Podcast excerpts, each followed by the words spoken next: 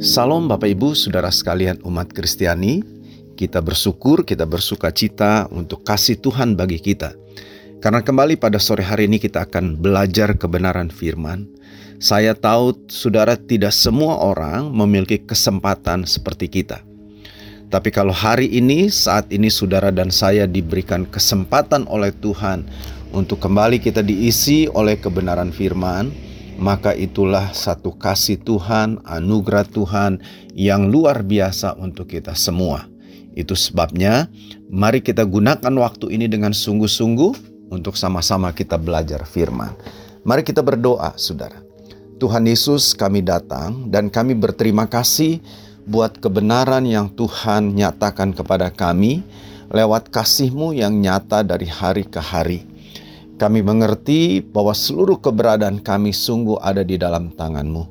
Sore ini kalau kami kembali akan mendengar kebenaran firman-Mu, kami sungguh berterima kasih kepada Tuhan, sebab inilah waktu yang istimewa yang begitu indah dan bernilai dalam hidup kami, di mana kami akan menerima kebenaran-kebenaran firman.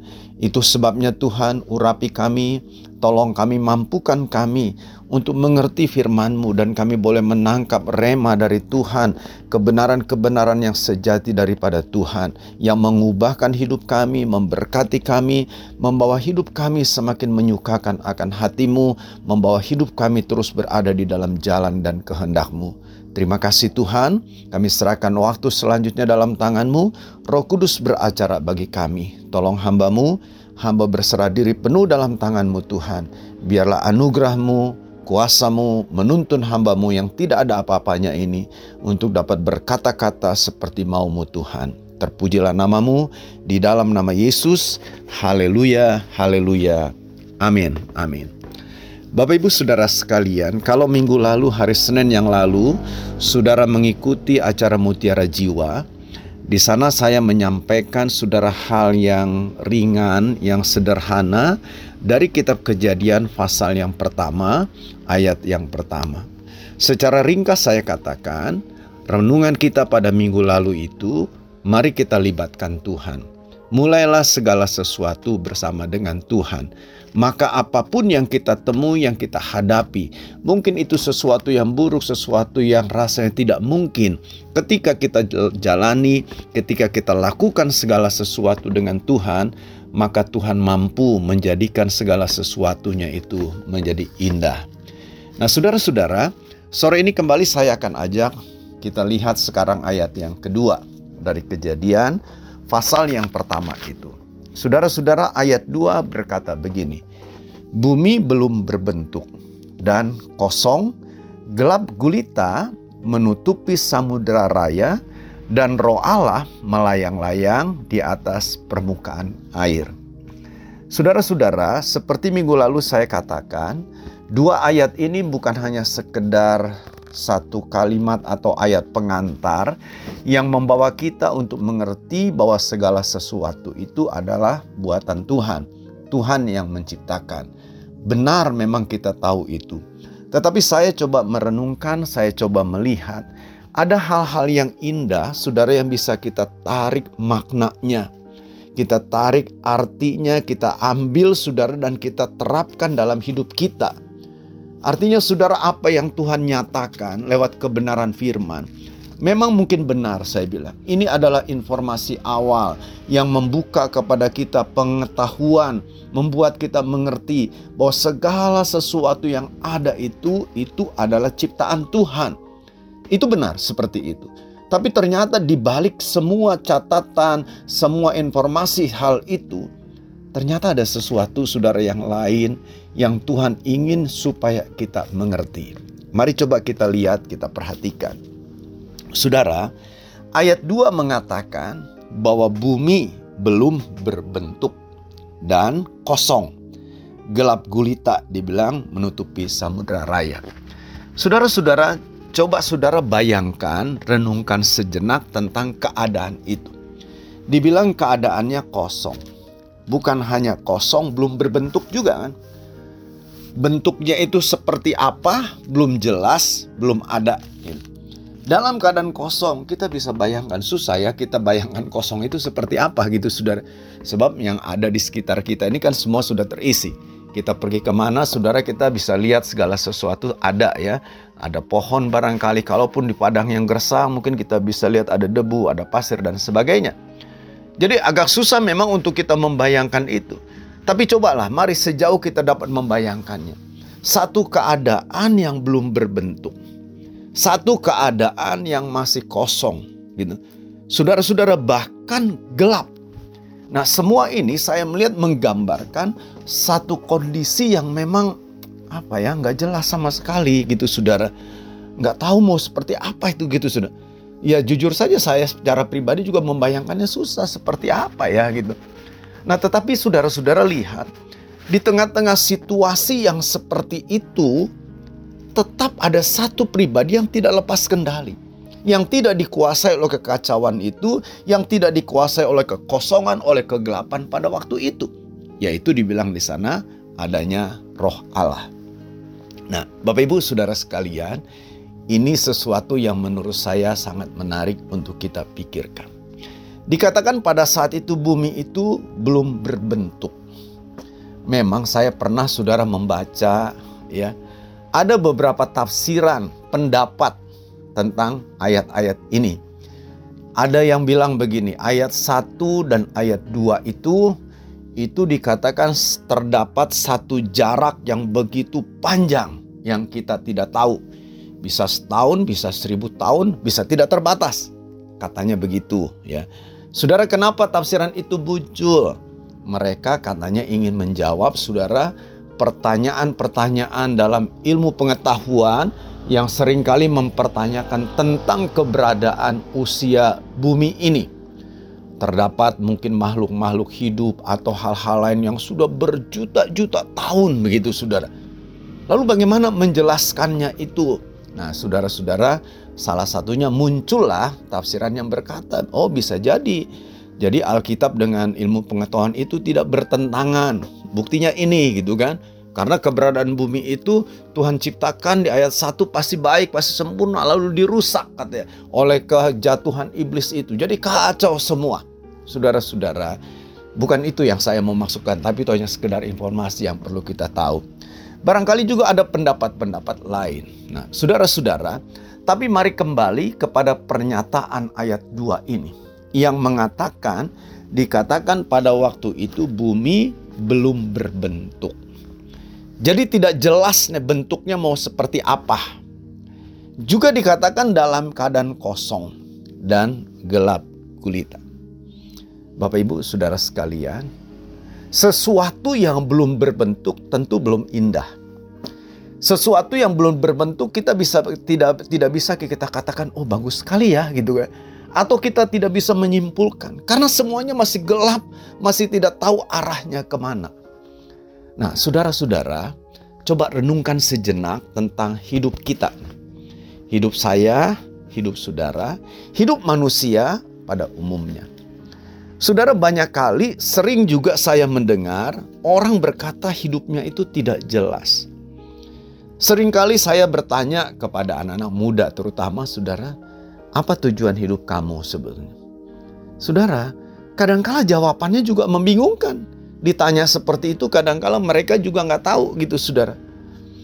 Saudara di tempat saya kan kadangkala bukan kadangkala selalu ada mahasiswa-mahasiswa dari sekolah teologi yang praktek pelayanan. Kadangkala ada satu orang, dua orang, bahkan juga pernah ada empat orang begitu. Saudara mereka sering kali ketika mereka datang lalu ngobrol dengan saya, dan salah satu yang saya tanya itu tentang tujuan mereka masuk di sekolah teologi. Apa sih tujuannya? Kenapa kamu masuk di sekolah teologi? Saudara sering kali ketika ditanyakan seperti itu, mereka sendiri bingung gitu saudara. Ya kenapa ya? Nggak jelas mau melayani Tuhan. Melayani yang seperti apa? Bapak ibu saudara sekalian, ada banyak dalam kehidupan ini kondisi-kondisi yang seperti itu yang kita temui, yang kita dapati, saudara, orang-orang yang hidupnya itu tidak memiliki kejelasan. Mau bagaimana, arahnya mau ke mana, begitu saudara. Tidak jelas mereka itu. Saya khawatir ada di antara kita juga yang seperti itu. Sepertinya kita berjalan di satu ruang hampa, di satu ruang kosong yang gelap. Kita nggak bisa lihat kanan kiri mau ke mana arah tujuan kita. Ada kan saudara orang-orang yang seperti itu. Kemarin saudara di tempat saya pelayanan, saya berkhotbah menyampaikan firman tentang keluarga. Saudara ada banyak keluarga-keluarga juga yang tidak punya tujuan. Orang menikah, saudara kalau ditanya apa sih tujuan kamu menikah? Ya nggak tahu cuman pengen rumah tangganya bahagia, rumah tangganya akur gitu, nggak ribut saja, rumah tangganya ya happy, diberkati. Saudara semua itu kata-kata yang menurut saya abstrak tidak jelas. Tapi saudara-saudara itulah kenyataannya. Bahkan di dalam banyak hal, banyak sisi kehidupan kita, kita ini tidak mempunyai kejelasan. Coba saudara tanya kepada diri saudara. Kenapa sih saudara jadi orang Kristen? Untuk apa? Kadang-kadang kita jawab ya supaya saya mati masuk sorga. Karena untuk masuk sorga cuma percaya kepada Tuhan Yesus. Memang nggak salah, saudara itu kalimat nggak salah sepenuhnya kan. Tapi sering kali kita dapati jawaban-jawaban yang seperti itu. Saudara-saudara lihat, kalau kita baca, perhatikan ini, memang keadaannya kacau. Keadaannya memang belum jelas, keadaannya belum berbentuk, keadaannya masih gelap nggak karuan begitu sudah. Tapi kalau kita baca, saudara, selanjutnya, ternyata Allah itu di dalam pikirannya, ya saya bahasakan dalam bahasa manusia ya, Allah di dalam pikirannya, dalam benak Allah itu, saudara, dia punya sasaran itu kan. Di tengah-tengah kekacauan itu dia tidak lepas kendali. Di tengah-tengah kekacauan dia tidak menjadi bingung. Di tengah-tengah keadaan yang belum berbentuk dalam keadaan kacau dan gelap. Dia tidak pernah menjadi bingung lalu kehilangan pegangan mau ke mana. Enggak, sudah. Dia tetap Allah yang berdaulat, dia tetap Allah yang punya kuasa, punya pengamampuan untuk melakukan segala sesuatunya. Dan di sinilah pentingnya. Barangkali kehidupan kita seperti yang ada dalam gambaran ayat 2 ini. Saudara sering kali di tengah-tengah situasi yang seperti itu, lalu kita mempertanyakan Tuhan ke mana engkau Tuhan? Apa Tuhan tidak ada? Kenapa Tuhan biarkan saya dalam keadaan bingung seperti ini? Saudara-saudara ada orang-orang yang seperti itu beberapa hari lalu, saudara, ada sepasang suami istri yang datang kepada saya. Uh, sebelumnya dia telepon, dia minta mau ketemu sama saya, begitu saudara. Saya punya feeling, saya pikir biasanya kalau dia mereka telepon mau datang mau ketemu, pasti ada masalah nih begitu. Karena yang telepon istrinya, jadi saya tanya, nanti kamu datang sendiri atau sama suami?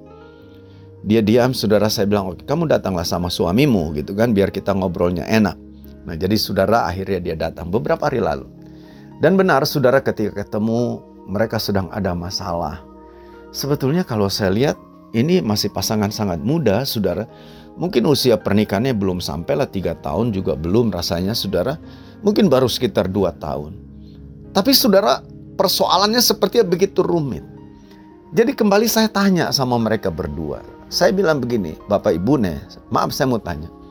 Dulu waktu menikah itu apa sih tujuannya kalian menikah? Ketika saya tanya seperti itu, saudara bingung mereka. Mereka tidak punya sasaran yang jelas, mereka tidak punya visi, tidak punya tujuan. Untuk apa mereka itu menikah?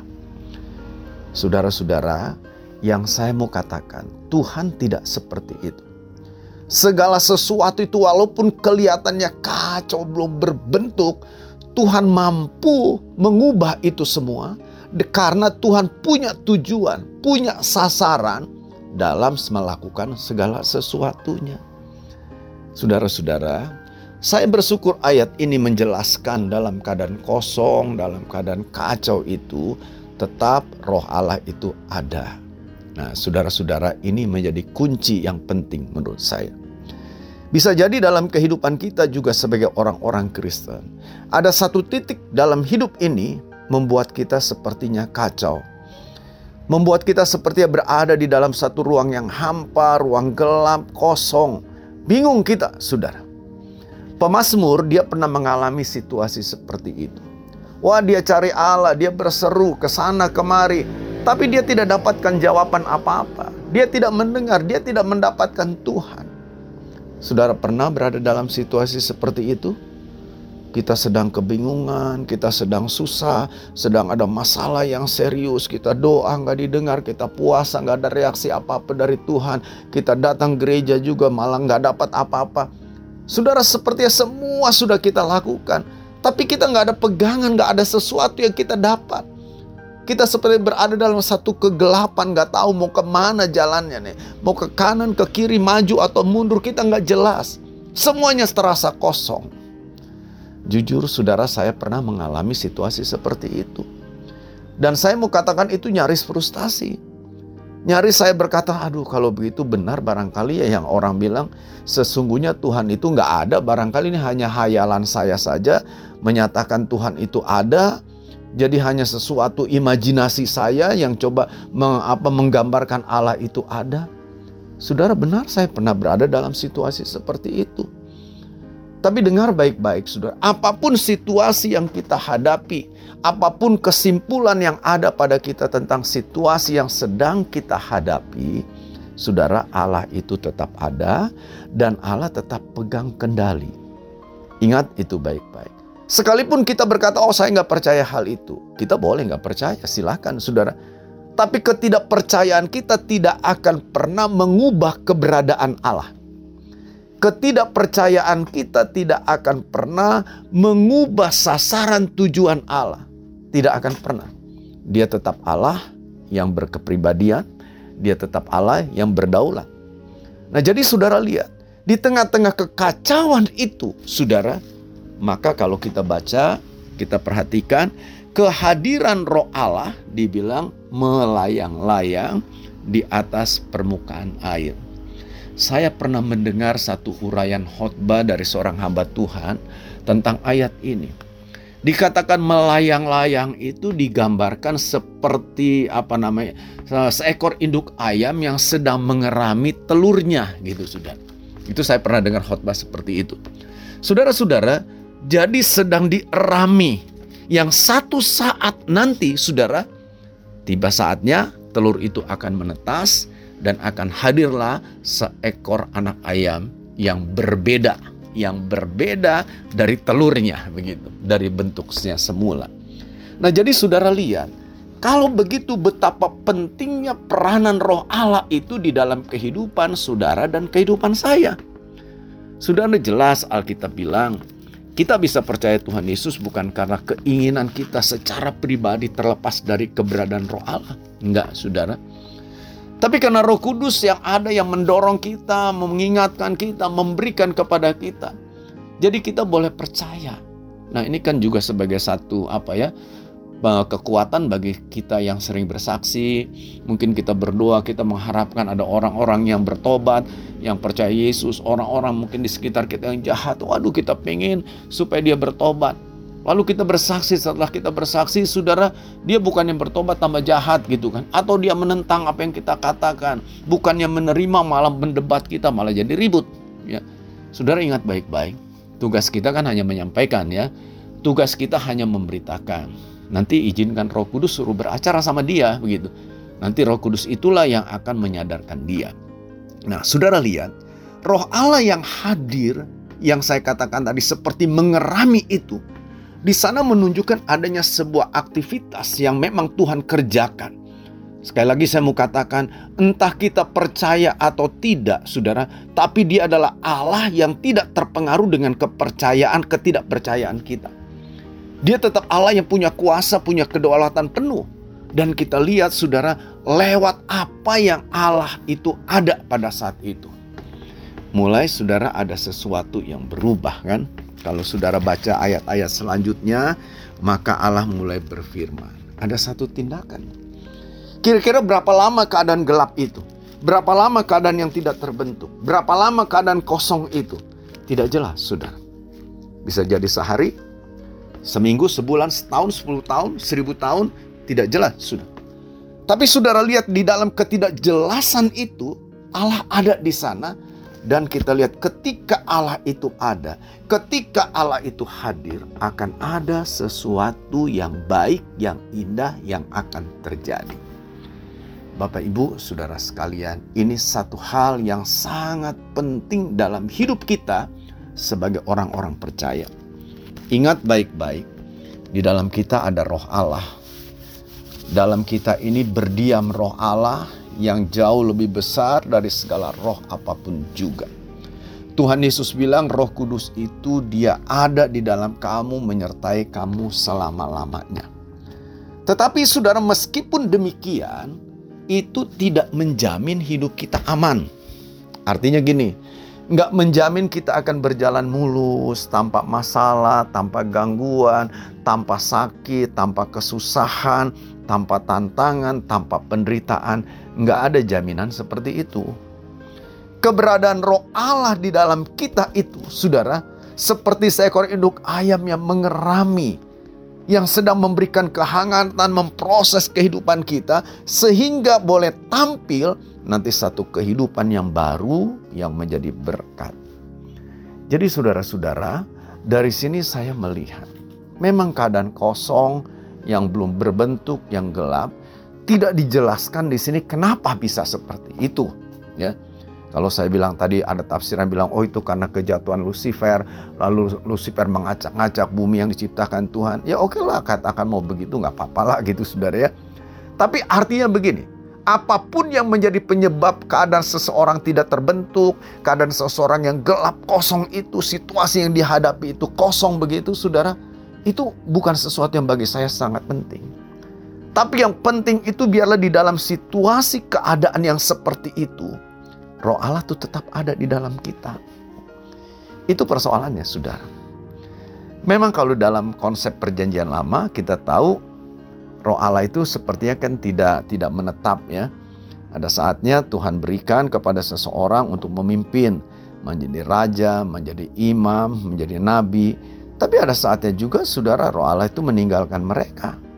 Kita lihat aja kasus Saul begitu saudara ya bagaimana dia dipilih, ditetapkan juga oleh Tuhan, diurapi, roh Allah turun atasnya. Tapi ada saatnya akhirnya roh Allah itu meninggalkan dia. Jadi saudara lihat, yang penting di sini bagaimana roh Allah itu kita yakin tetap ada di dalam hidup kita. Nah, saudara-saudara, dengan demikian, apa pun situasi kehidupan yang kita hadapi, apa pun situasi yang kita temui dalam perjalanan hidup ini, entah dalam hidup keluarga, dalam bisnis kita, dalam pelayanan kita, mungkin kelihatannya gelap, mungkin gak jelas ini mau bagaimana. Tapi percaya deh saudara, ketika kita biarkan roh Allah terus bekerja mengerami, memberikan saudara kekuasaan menguasai seluruh kehidupan kita. Satu hal yang saya tahu, dia akan membawa kita menjadi pribadi-pribadi yang luar biasa. Kalau saya mau bercerita, bersaksi bagaimana proses pengeraman roh Allah itu, memang nggak enak, saudara. Saya kira saudara yang khususnya di kota Cirebon, mungkin ada beberapa saudara yang kenal saya, saudara tahu saya bagaimana proses pelayanan yang saya lakukan. Saudara nggak mudah bagi saya, dan banyak hal yang benar-benar menyakitkan. Dalam pelayanan, dalam kehidupan keluarga, sudah ada banyak hal-hal yang memang berat rasanya begitu sudah. Tapi saudara saya sadar, saya mengerti di dalam saya ini ada roh Allah, ada roh Allah yang mendiami saya, ada roh Allah yang mengerami saya. Saya sadar akan hal itu. Dan saudara, kalau boleh saya bilang, Tuhan itu mulai mengerami dia mulai membuka, dia boleh memberikan pencerahan, dia mulai menuntun, membawa secara progres gitu sudah. Progres itu jelas. Jadi saudara-saudara, sadari ini. Hidup ini memang tidak selamanya mudah. Hidup ini tidak selamanya berjalan dengan indah sesuai dengan harapan-harapan yang ada pada kita. Tapi ingat saudara, ada roh Allah yang ada di dalam saudara dan saya percaya roh Allah yang ada dalam kita mampu mengubah, menyingkirkan kegelapan, mengubah kekacauan itu, mengubah yang tadi tidak ada bentuk menjadi semakin jelas dan semakin jelas. Bapak Ibu Saudara sekalian, saya mau cerita sedikit. Ada boleh dibilang anak rohani saya lah begitu saudara ya. Saudara-saudara dia punya pacar, ini anak-anak muda seorang pemuda yang katanya sekarang ini saudara sedang ikut di sekolah teologi. Bukan katanya, memang benar sedang sekolah di sekolah teologi ya. Jadi saudara satu hari uh, pacar ini telepon saya ya. Dia minta supaya saya mementor dia gitu ya, membina dia, mengarahkan dia. Saudara lalu satu saat kita adakan apa Zoom meeting gitu ya. Bertiga, saya lalu uh, si cowok ini dengan anak pemudinya pacarnya yang juga adalah jemaat saya. Kita ngobrol, Saudara. Dan saya tanya gini, Kenapa kamu sekolah teologi ya? Sebetulnya tujuan kamu ke mana? Panggilan kamu itu mau ke mana? Saudara memang pada saat itu dia bingung. Nggak jelas gitu. Saya nggak tahu dia bilang saya mau ke mana ya. Nanti selesai sekolah teologi saya juga nggak jelas mau apa gitu. Saya mau buat apa, saya mau pelayanan apa. Saya bilang kamu mau terlibat dalam gereja, mau merintis gereja, nanti jadi gembala. Atau kamu mau jadi guru, jadi dosen barangkali. Atau kamu mau pelayanan apa gitu saudara-saudara dan tidak jelas. Dan saya mau bilang begini, dulu saya juga seperti itu. Tidak jelas gitu saudara. Nggak tahu mau ke mana.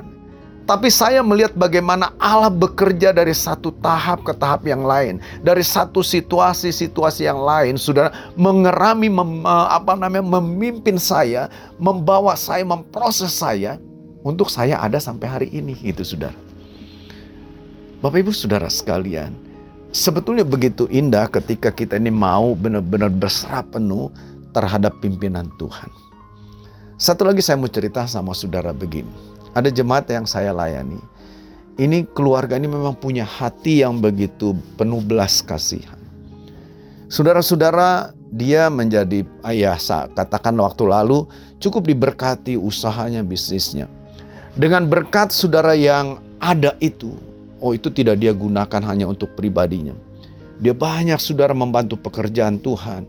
Bahkan pribadi-pribadi itu dia bantu dengan penuh sukacita.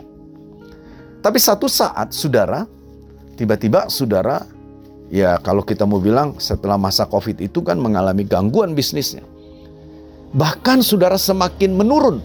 ya Saudara dia cer suka cerita sama saya, dia bilang pendapatan itu jauh menurun. Bahkan 70% menurun dari waktu sebelum COVID. Dan dia bilang yang lebih mengerikan itu bukan hanya soal menurunnya. Pendapatannya menurun, kebutuhannya itu naik. Kenapa naik? Karena ketiga anaknya sekarang harus sekolah di luar kota. Yang dua kuliah, saudara yang satu juga ada di luar kota. Dia bilang dan itu benar-benar secara manusia membuat bingung. Akibatnya apa, saudara? Kegiatan belas kasih itu terganggu.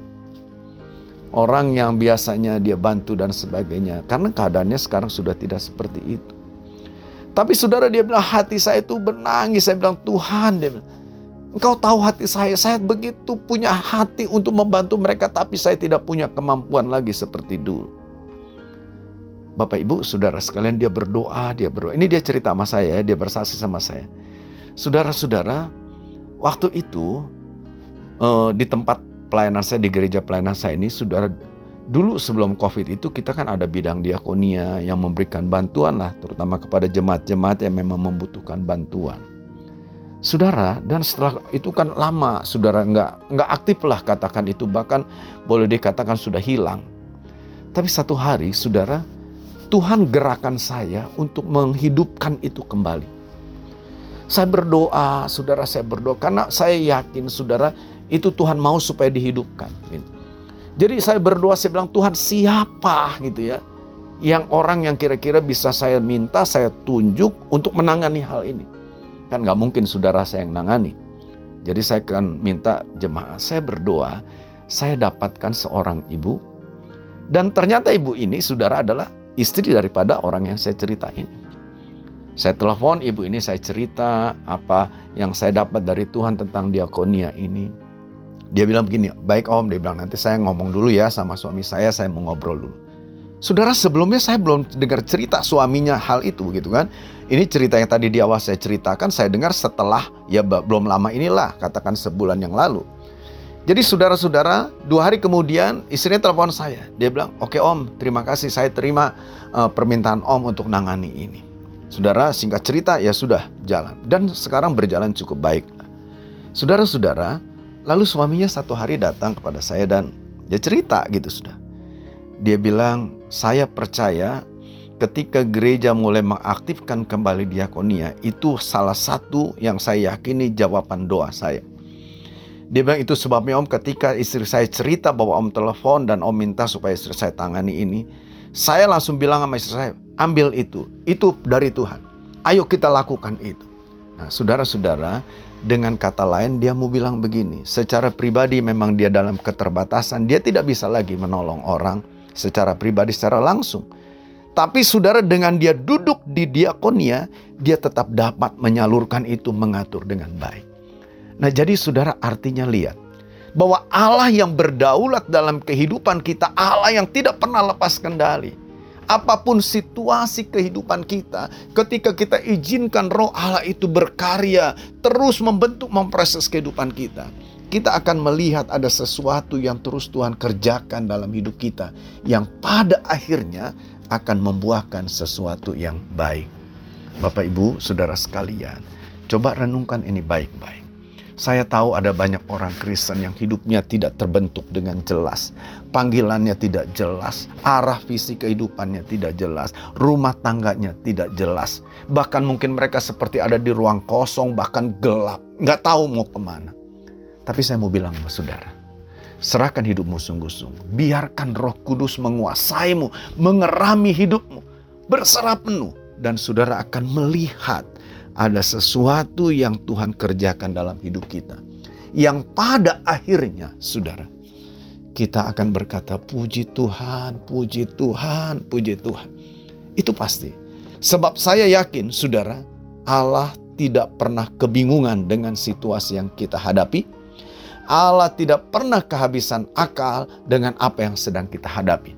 Dia tetap Allah yang berkuasa, dia tetap Allah yang punya kedaulatan penuh. Dan rancangannya dalam kehidupan kita, tujuannya dalam kehidupan kita selalu sesuatu yang baik. Kalaupun hari-hari ini engkau sedang melihat keadaan yang tidak berbentuk, engkau sedang berada dalam kekosongan dan kegelapan. Saya mau katakan dengan sungguh dalam kasih Kristus saya mau katakan, Izinkan Roh Kudus menguasai hidupmu. Serahkan sepenuhnya hidupmu kepada Roh Kudus. Biarkan Dia memprosesmu. Biarkan Dia mengerjakan sesuatu dalam hidupmu. Dan saatnya kita akan melihat sesuatu yang indah dan mulia nyata dalam hidup kita. Tuhan Yesus berkati kita semua. Amin. Amin. Mari saudara kita mau berdoa. Terima kasih buat kebenaran firman-Mu yang kami dengar pada saat ini. Kami bersyukur Tuhan, kami punya Tuhan yang tidak lepas kendali.